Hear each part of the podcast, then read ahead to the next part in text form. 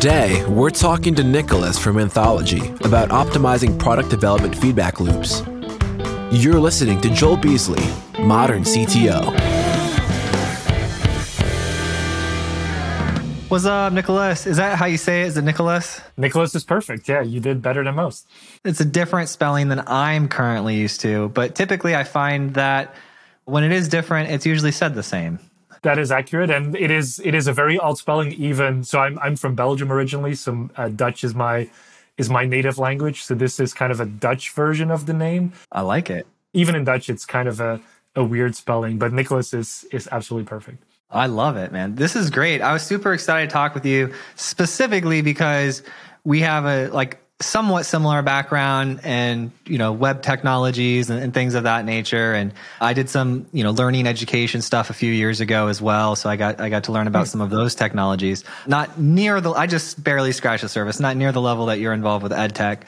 But i was hoping that you could give me like a brief origin story of like where did you start? How did you get involved with technology? And how did you get here today yeah, it's a it's a good question. So the um, basically my my undergraduate degree was in uh, was in computer science. Uh, so that's that's kind of really where I started. I had kind of interest in that area for basically forever. So as I was kind of finishing up my undergraduate degree, we got the opportunity to do a foreign internship as part of kind of a European Union program. And so I absolutely wanted to do it. I always wanted to move abroad. So there was actually an opportunity. One of the opportunities, or one of the foreign internships we could do, was at the University of Cambridge, and so we could go on site for three months. And actually, it was the kind of the department that was responsible for educational technology at the University of Cambridge that was accepting these these foreign internship students. So I went I went over there, uh, had a really good time.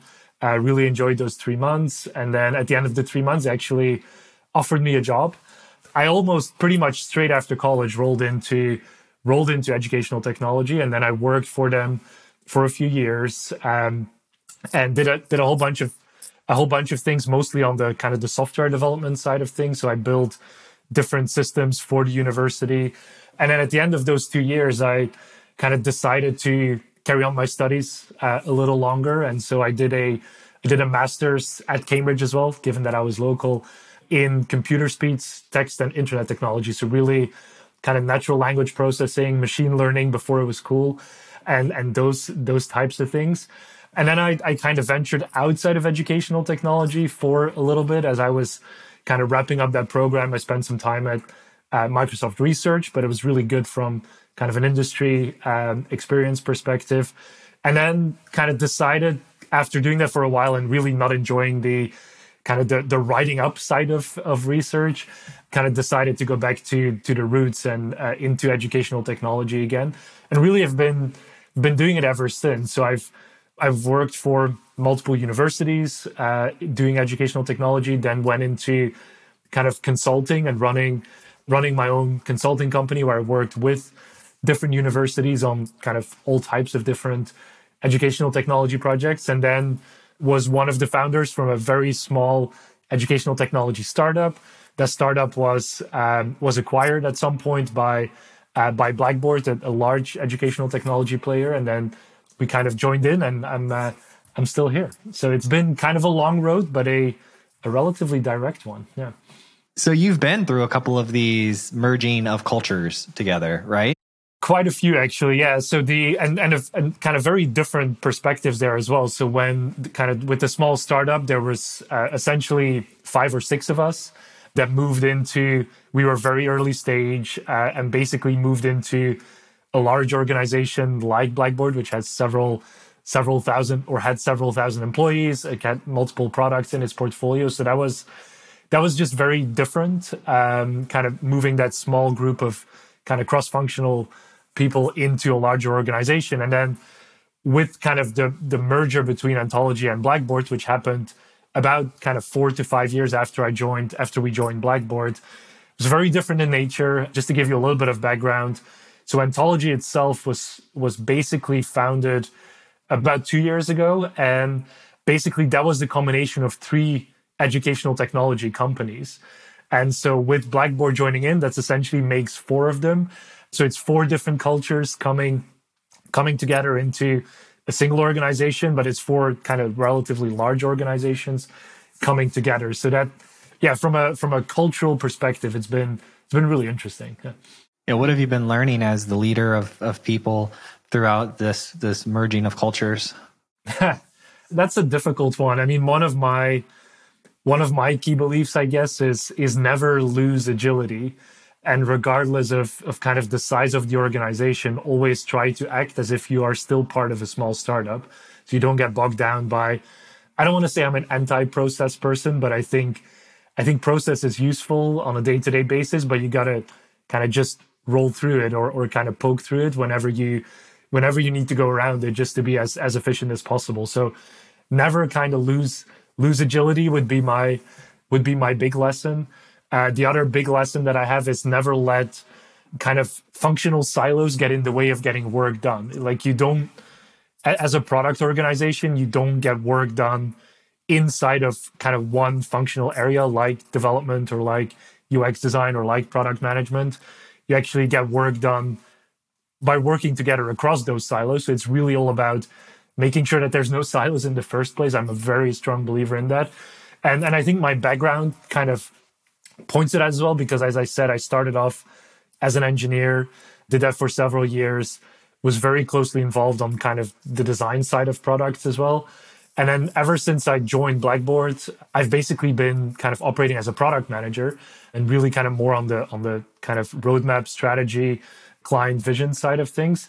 And so I've been on kind of all different sides of of the cross-functional fence, I guess. And I, I just see the the real value in, in making sure that you work as a very kind of tightly coupled cross-functional team as, as much as possible over kind of being siloed in, in, in kind of different functional silos. So those have been my two lessons is basically remain as agile and as, as nimble as uh, as is possible. Yeah.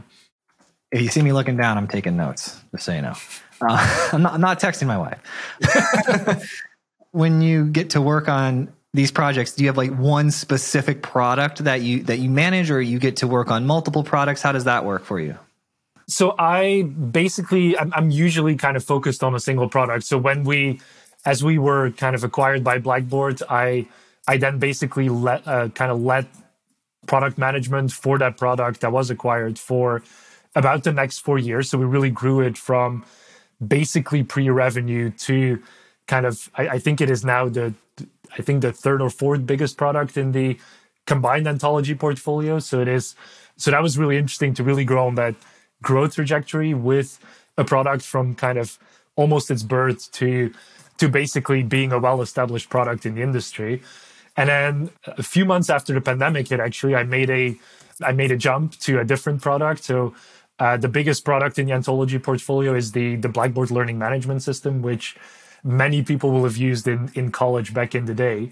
We're actually going through the process of so I'm I'm overseeing product management for for that product now, which actually includes a much wider product management team that I that I head up. And what we're doing with that product is we're really kind of kind of we're, we're really kind of developing the what I'll call the next generation version of it and, and kind of really modernizing the learning management system, improving its usability, improving its UI, improving its capabilities, innovating there as well. So that one's very different. That one we're essentially starting from, I don't quite want to call it a legacy product, but a product that's been established for a very long period of time, does show some signs of aging, has been losing a little bit of market share in the market, and really yeah. getting kind of getting it to the next version of the product, which if all goes well should be should be much better. And we're kind of in in that process of of seeing kind of our, our clients and institutions move from the old to the new. So it's it's a very different type of process in this case, but it's it's definitely equally interesting and probably more challenging. Yeah. Well, on behalf of the entire next generation, thank you. Because I mean, I've been I've it, been around. It was time. It was time. Yeah. yeah. First of all, it, everybody knows what it is. It's it's ubiquitous. Uh, like like in the college system, right? And it has a very distinct look. You can see from across the room, you're like, oh, they're on Blackboard, right? And for it to, you know, get modernized and look, you know, more like a Silicon Valley type application would be really sweet. Yep. And I'm sure a lot of people would would really enjoy that. And that's what you have to do, right? It's really hard too because you juggle like, okay, you've got to keep the current systems going. You have to keep everything operating, and you also have to innovate. And then you have to make incredible amounts of design decisions on how you actually do that transfusion or how, how you do this. So it's it's I've done that before. I've taken a product that's you know what we'll use the word established instead of legacy. Established is a great. I've taken word, an yeah. established product and I've made a new version of it. It is not easy. So I think it's pretty sweet that you're doing that. It's hard for sure. And I mean, especially for something like the learning management system, which is extremely kind of feature rich and, and just has a lot of edge cases and kind of more, I, don't quite want to call them niche features, but kind of a lot of features that are used by a small percentage of, of kind of the user base. It, there's a very long tail to this problem. And yeah, it's it's hard for sure. And then we've got literally kind of tens and hundreds of thousands of instructors that have all built courses in the old system that at some point do need to move over to to the newer version of the system. So there's a lot of uh, yeah, there's there's no lack of challenges. I'll, I'll put it that way. But as you said, if we are if we are successful, we'll actually get students and instructors into something more modern, a little bit more personalized, a little bit more, yeah, just a little bit more more fun and, and better to use. Yeah. When when you get it, yeah, um, right, what right, because that's that's what we want. I'm I'm pulling for. And by the way, when when you get to the point where it's like public or whatnot, when it's not private, send me some screenshots too, because my wife and me, we, we everybody knows what Blackboard looks like, and so I want to be like, check it out. This is what this is what it is now. So, so it's entirely public already. We actually have Oh, it is? kind of more and more institutions that have adopted the new version. So I, I will send you some screenshots. You will Oh, you will awesome. definitely look that it uh you will definitely see that it looks very different. Yeah. Oh, nice. Other than the user interface, user experience, what's the trends right now happening in education technology? I mean, I kind of see this AR thing happening or like virtual reality, and I kind of eh at it. Like, I think it might have very specific use cases for very specific types of learning, but joining the class with AR goggles on, I'm like, eh, I don't think I'm, I don't think we're there yet. Where do you see the technology going right now for education technology? Yeah, it, it's interesting. I actually agree with you on, on things like kind of AR, for example. I think there's a place for it, but it is a very it's a very specific place where for certain programs like like medicine programs, for example, there may be specific activities where it makes sense for. But I I agree. I don't think it's something that we'll all be sitting out with kind of AR goggles on at, at, at kind of some point in the near future.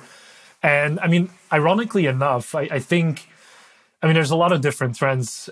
One of the things that I think COVID has done is, I mean, first of all, it's made educational technology kind of ubiquitous. It's it's kind of its adoption has gone up a lot. Because of that, what I actually think will be one of the main trends, and this is not going to sound very exciting, but I think is going to be one of the main trends for the next several years is really on kind of better use of the technology that exists. And actually, there's a lot to be done there.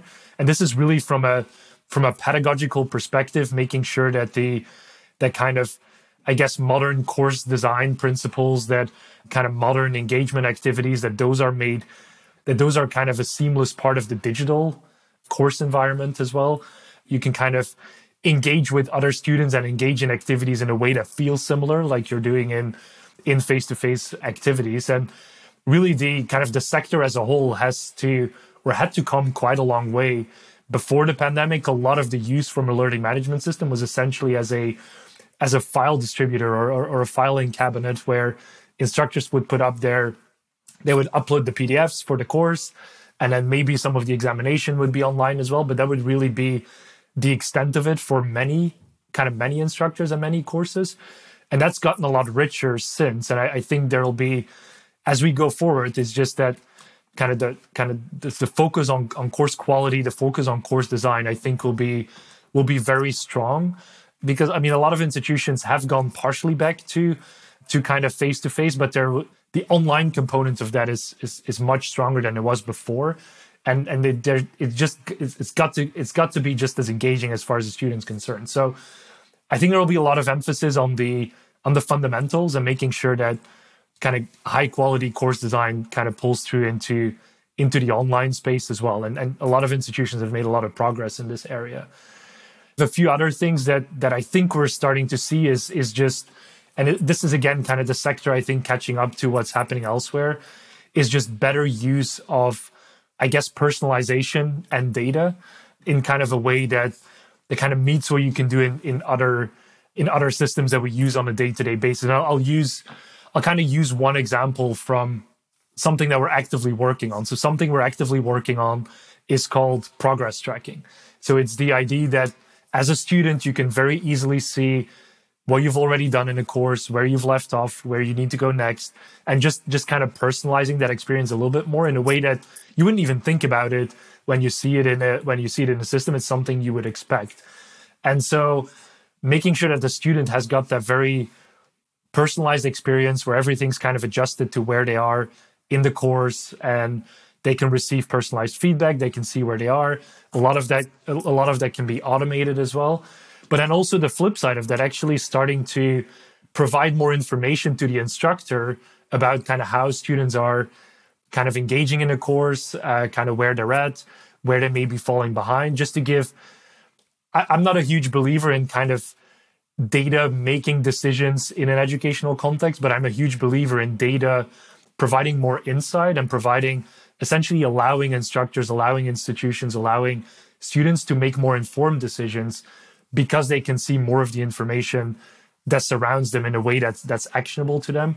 So that's something that I'm the kind of whole concept of using the data more to allow other to allow the people involved to make more informed decisions.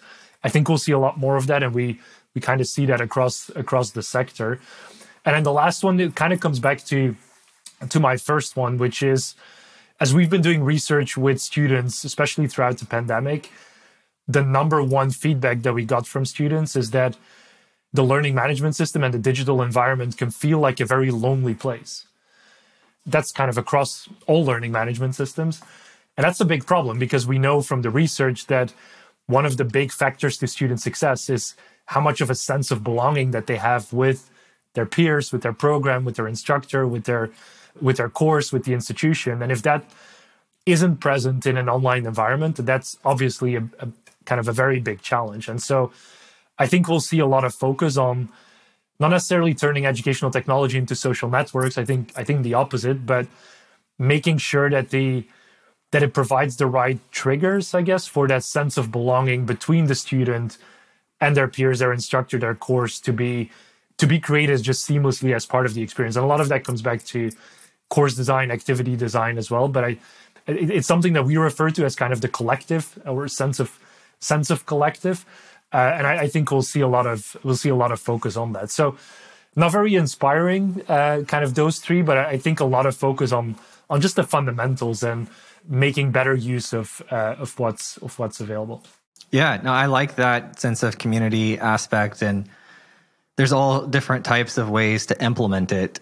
I didn't set out to get into learning technology. So I started the show, right? And then we kept having really great people on and they would share advice. And so one day I had a guest say, Hey, like I heard this advice from, you know, CTO of NASA. Can you clip that, like take that three minute piece of advice and send it to like all my leaders so that they can go do that and then we can talk about it.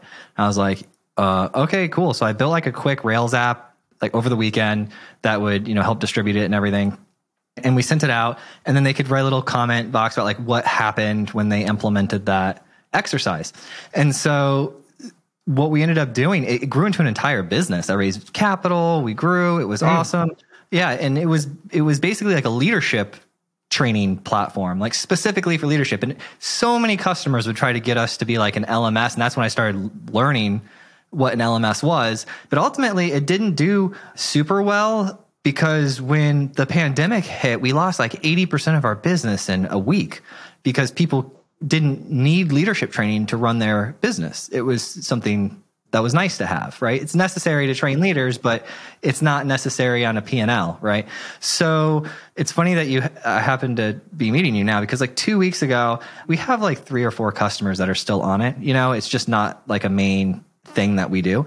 I said, Hey, we, we've got these three or four customers, but let's like open it up to the world and just put it out there because we spent so many years working on it and ultimately it we had way more success over here in the media world and so i don't want to just like let the tool rot or or die or what whatnot so i was like let's open it up so we're we're kind of in that process right now so i'm pretty excited about just putting that out there to the world and see what people do with it Yeah, absolutely. You, you you'll have to send me some screenshots as well. Yeah, it was a lot of fun.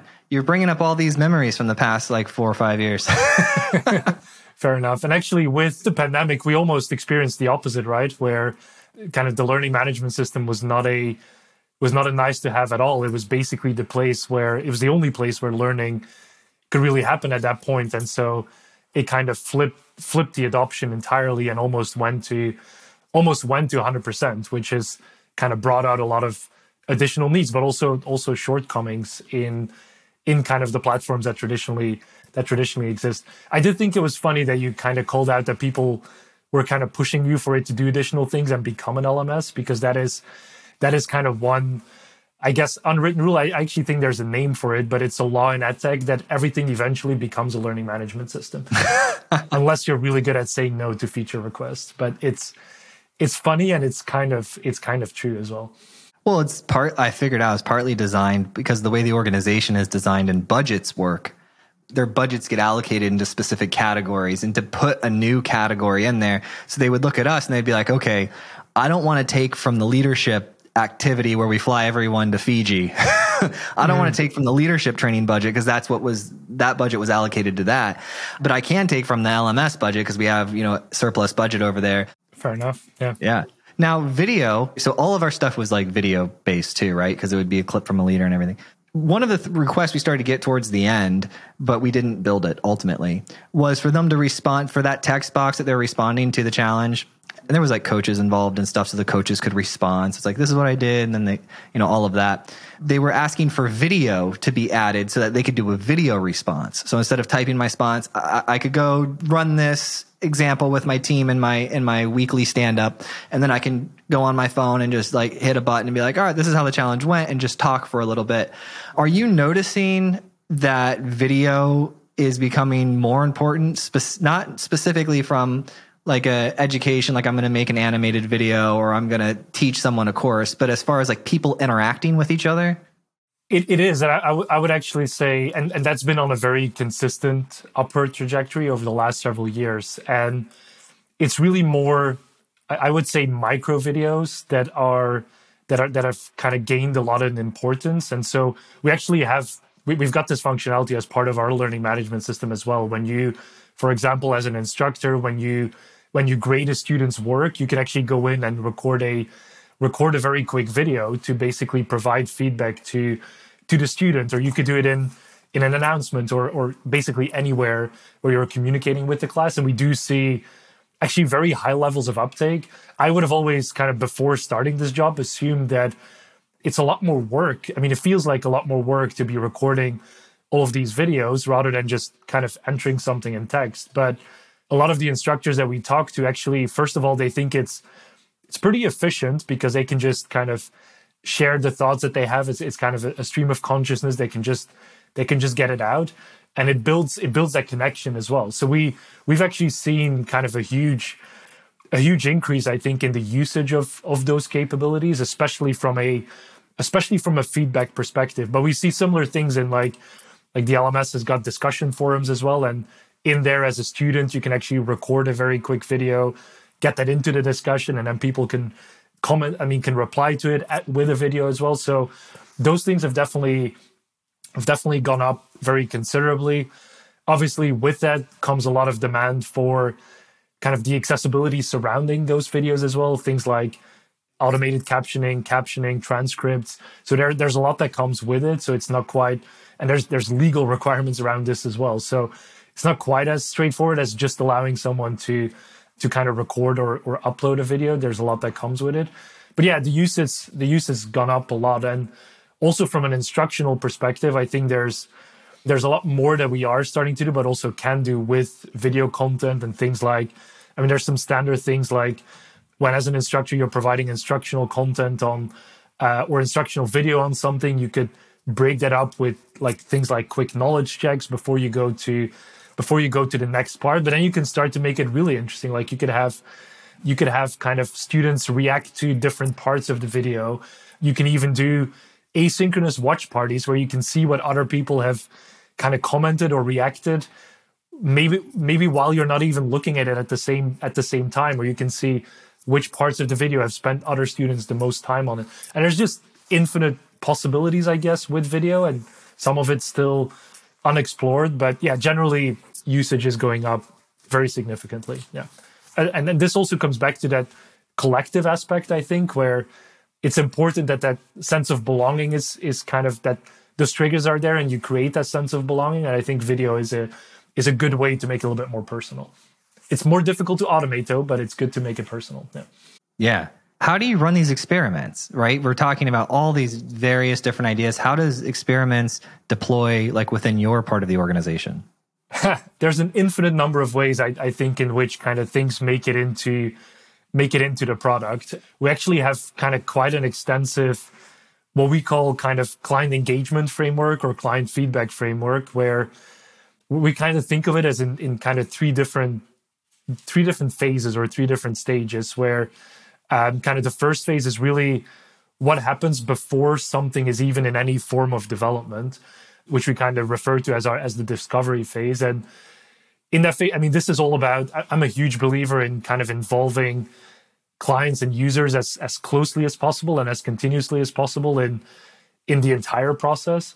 And so there's there's kind of a lot of there's a lot of ways in which kind of clients provide provide feedback they provide ids so we've got for example we've got an idea exchange which is a place where clients and users they can submit ids they can see other people's ids they can vote on ids they can comment on ids that's actually turned into a really rich place where obviously you don't want to take every idea at face value. You want to dig into what's the underlying problem that that's kind of that you're trying to solve and, and bring those together as best as possible. But if we, yeah, if we look at, I think in the last three months, we've had over a thousand IDs submitted. We've had thousands of votes. Um, actually, out of the top 10, I think six or seven are in active development. So that's kind of a very active part of the community. And then there's other things like we, we've got kind of a student advisory uh, council, for example, where every so often we, we've got a, a large group of students that we, that we engage with. We've got lots of community activities. So there's, there's lots of different ways for kind of feedback and ideas to flow into the top of the funnel, I guess. And then kind of the second phase is really about kind of once something's been picked up for exploration, for design, for for development, for for experimentation. Again, there's a whole set of activities that come with that. So we just to give you a few examples, like we do uh, weekly focus groups. For example, we, we do multiple uh, focus groups every week where we get a small number of users in. We take them to anything from like something that's early conceptual to to all the way down to something that's almost ready to be released. And we we kind of ask them open questions. We get designs in front of them. We get their feedback. And so those have been really useful to just get things in front of people really early on in the process.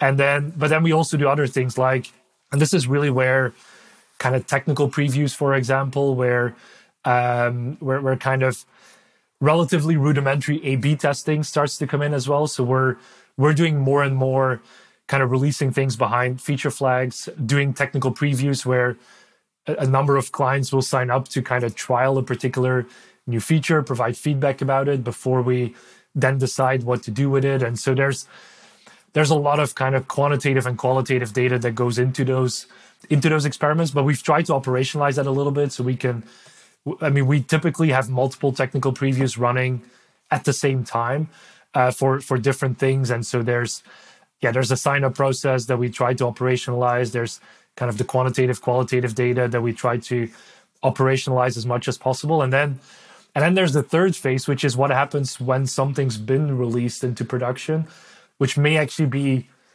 well, maybe not the most important phase, but um, very close to being the most important, which is again, looking at that quantitative and qualitative feedback as as the feature becomes available. So getting getting feedback directly inside of the product, both as a whole as well as for individual features, looking at the usage data, mapping that back to kind of the usage hypotheses that we that we set forward, and then really defining the next iteration based on that. So I know that was a very broad answer, but there's this very extensive kind of feedback and involvement cycle that kind of allows clients to be involved if they wish to be so in the entire process. And that's ultimately how I how I like it and how I prefer it. Like I'm probably too transparent a person and I would basically want to involve all of our clients in, in kind of the whole the whole process and the uncertainty and the the messiness that comes with it. Not everyone can deal with that equally well, but some are are brilliant, and it just allows us to put out much better product, which will hopefully lead to a better, a much better LMS in the future. Yeah. Do the engineers themselves, like obviously your product management, do the engineers get to to see how they respond and be in the room when they're doing those testing? Absolutely, and this this comes back to kind of continuing to operate as a cross-functional team as much as possible. And so to me, it's really important that it's not just a, a product management activity, but I mean, just to give you a few examples, the for the, the weekly focus groups, for example, that we do, we actually have a we have watch parties for those. We don't want to overwhelm the session with kind of people from anthology, but we've got watch parties where essentially the entire product organization is invited and actually our field organization as well to just observe and listen to the feedback and then we'll put out special invitations to kind of the the engineers and the designers that are working on a specific feature so they can all hear it they can all hear it firsthand our entire team's got access to i mean all of the all of the quantitative data all of the all of the qualitative data in the technical previews again there'll be different points in time where we'll get the clients together to again provide their feedback and we'll make sure that design engineering is is kind of directly exposed. I think the direct exposure is really important, and it it just means that things get a little le- get less lost in translation in the first place. But secondly, it comes back to that sense of belonging as well, because I think when you when I was an engineer and I could hear something directly from a client or a user's mouth, then I, I had a much stronger connection to to that feedback, and I, I was much more. I felt much more ownership over over kind of wanting to solve that problem as well. So I I think it's one of the most important things to make sure that the full team's exposed. We're kind of trying to put everything in place to make sure that that exposure is as as broad as possible. Obviously, we can't kind of fix every or do every individual thing that's brought up in those, which uh, you always got to manage and make sure that we we kind of design something that works for the largest common denominator first and foremost. But yeah, the team's always the full team's always involved as as much as possible. Yeah, you guys know your stuff. Sometimes I feel like a doctor when I meet people, where I, you know, ask them how their engineering teams are working and like looking for, you know, what they're not doing that's best practices. And I've I've got nothing for you. You seem to be doing every everything that you should be doing. Who do you look up to? Where do you learn this stuff? You're reading books. You you follow somebody specifically online. How how do you get inspired with being a, a great leader and product manager? You know that that's actually a really difficult question. I get the most inspiration from being exposed to problems, if that makes sense. So I love hearing about problems that first of all we have internally in our product organization. Nothing's nothing's perfect. Uh, obviously, I love talking to other people in kind of other product companies and I, I tend to focus in on kind of what is what are the main challenges that you're currently having rather than kind of what are you doing that's working really well although that's part of the conversation as well. But i i'm an engineer by heart so i, I tend to focus in on on problems and i'm wanting to solve those problems. So i i really do get most of my and i'm, I'm lucky that i've i've spent a lot of time in kind of the educational technology world on the one hand and then the startup world on the other hand. And so i've got a pretty broad network pretty varied network. Just one-on-one conversations is ultimately what i what I get the most out of, I think, rather than I obviously there's different kind of blogs that I follow, there's different kind of people on Twitter that I follow, but no one no one consistent that I think has all of the answers, but kind of more picking up on on individual bits and pieces. What I what I do know is that there's no framework in the world uh, that I, that has all of the different answers. Like it's this is why we have to be agile, nimble, and just respond to whatever comes up rather than expecting a framework or a process to fix a problem for us. I fully agree. You are exactly right. There's not one specific framework or process that you can follow that you know people will ask me when I when I do like talks at conferences or something. Or do you prefer like tribes or two pizza teams like Amazon or you know Netflix? I'm like, guys, it's designed backwards from the problem you're trying to solve. they didn't decide that like pizzas were a good idea to base everything off of. They designed it backwards from whatever problem they had. And so that that's one thing that I see a lot of newer people doing is reading, you know, a lot of different books in a lot of different ways and rightfully so. They should be gaining experience and reading other ways. But just the business side of things I have found to be incredibly valuable if you if you understand how those work and to your point I'd say the most important thing there is being close to your customer. And you, and you mentioned that, and, you guys clearly have an amazing system. I've actually never heard that before that you record those types of sessions and then have watch parties. That sounds awesome. I bet you there's some like Silicon Valley tool out there for that, but there may very well be. We're just abusing Teams to right. uh, to basically do a screen share of the, because we do these live. So as we're as we're conducting the as we're conducting the focus group, we actually have in many cases like literally 100 people in a different room just watching watching the live session and having having discussion amongst themselves which is yeah maybe there's maybe there's a business in there or product in there. Yeah. right? How eh, that's the entrepreneurial part. Like your brain can't stop producing business ideas. I'm just like continue to focus on what's working. So many opportunities. And the thing is most of these are very easy to implement as you said over over a weekend you can get a, an MVP going and then it just takes off from there. Yeah. So you mentioned that you learn a lot from talking to people. Me too. I, I like to just talk to a bunch of different people and then I sort of get this emerging knowledge at scale, for lack of a better term, right? Where everybody's kind of saying the same thing, but differently. And then you can sort of extract principles.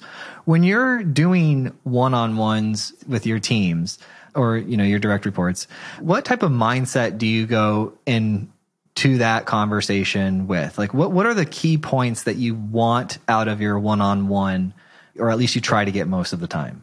Yeah. And this is, this is where I may be a little less, less conventional. So I, I do not have regular one on ones with people on my team. I don't have them with my, my direct line manager either. And I, I was never a huge fan of them because often they just felt like, conversation for the sake of conversation if that makes if that makes sense. And so i'm a huge believer of basically I, I, try to make it as clear as possible to my team. And I've, I've got about 19 product managers that are on my team. So it's a fairly it's a fairly sizable team from a pm perspective. I try to make it as clear as possible that whenever something comes up whenever they want to talk about something whenever there's a problem pull me in or kind of whoever the appropriate person is happy to have a conversation at any point in time. It does not have to wait for kind of a regularly scheduled uh, event. It has to be, again, I'm a huge believer in, in being truly agile.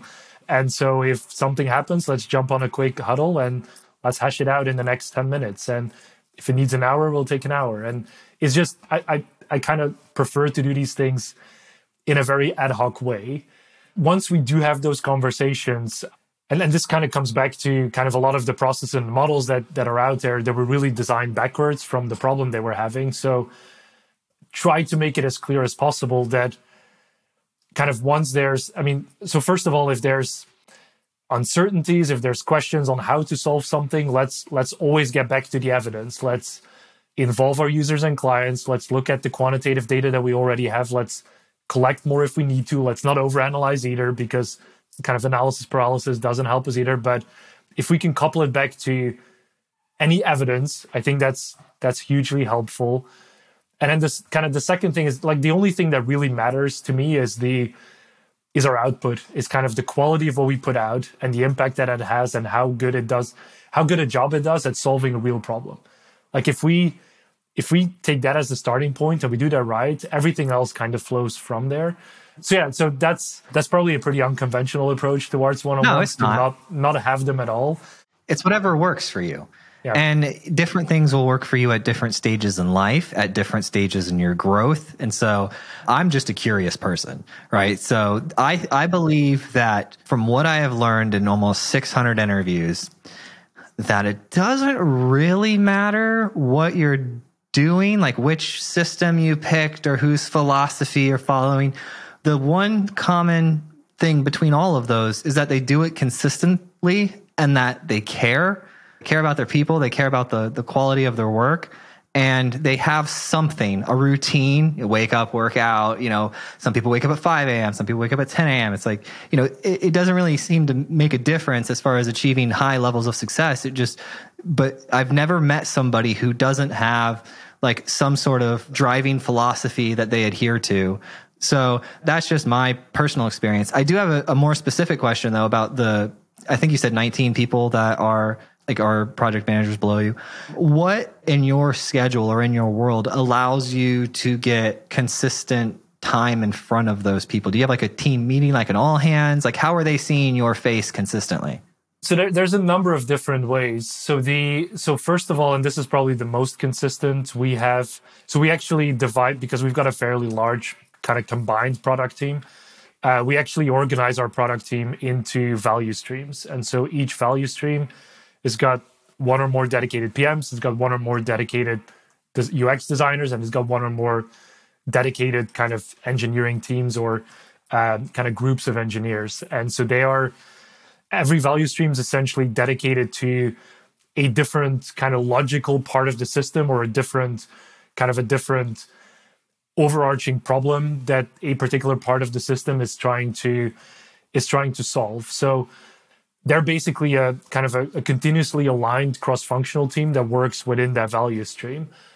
And so basically what we do every week, and this takes up a lot of my time, we have we have a meeting with each of the value streams. We actually have 16 value streams. And we have a meeting with each of the value streams every week. And what we go through is basically and it, it's more like a brain trust. It's it's kind of it's a it's an opportunity for them to kind of share what they've learned and kind of any open questions they want to get some additional feedback on. And so essentially what we'll go through is kind of what are what what are you currently thinking are the main priorities for this value stream? What have we what have we learned in the last week that kind of changes how we were thinking about about things or changes prioritization? What has come in that actually kind of needs to be needs to be treated with priority or, or anything along those lines? What are some what are some designs or what are some prototypes that have that have come out in the last week? Let's let's have a look at them. Let's provide some let's provide some feedback. So we've got some with each of the 16 value streams we've got some very kind of focused face-to-face time once every week where we do i'll call it we'll do real work. Like we'll talk about the details of of what we're doing. So that's that's kind of one we've got a number of other cadences as well where we kind of review those check-ins are more directional in nature and kind of where are we going next? And we've got a more tactical one as well, kind of across the entire team, which is more about what are the things that we expect to have in the next release, what are the things that we expect to have in the release after that, making sure that we're on track for for all of those. And then we do things like we've got a monthly all hands, for example, for our product specifically, which actually involves not just the wider product team, but also kind of the sales team, the support team, like everyone gets invited to that. And we we just go through this is what's been done this is what's happened this is the progress that we've made here's some challenges that we're that we're having and and we just kind of talk through it and that's that's about an hour as well so there's there's kind of i guess a lot of individual cadences but the the value stream ones is probably the most important because that's where we that's where we spend the most time talking about kind of substance and where changes in direction happen the most yeah yeah thank you for that i just didn't want people to hear it and be like oh he doesn't have one-on-one so i'm gonna ignore my people no, he's he's seeing them and interacting with them in other ways. I, I prefer to do real work over just having a conversation for the sake of conversation. But yeah. 100% that we're doing real work now if people want to learn more and purchase the product where do they go yeah so so basically if you go to www.anthology.com you'll be able to find kind of the the most recent or the most up-to-date information on the learning management system. I actually think that maybe some uh, some recent screenshots on there as well. Uh, and then the thing that we didn't really talk about because it's it's kind of outside of my direct control, I guess, but Anthology does have a very broad portfolio, probably the broadest that's out there from an educational technology perspective. It's not just the learning management system, but also a range of other teaching and learning tools. There's a student information system. There's a, a CRM as well. So if you want to learn more about that broader portfolio, uh, that would be that would be the place to be as well. Amazing. But obviously, what I'm hoping to see is that, especially for institutions that we work with already, participate in focus groups, idea exchange, community sessions, because that's where that's where most of the value is. Yeah. Boom. Dude, we did it. We made a podcast. How do you feel? Perfect. Thank you so much for listening. And if you found this episode useful, please share it with a friend or a colleague who you think would get value from it.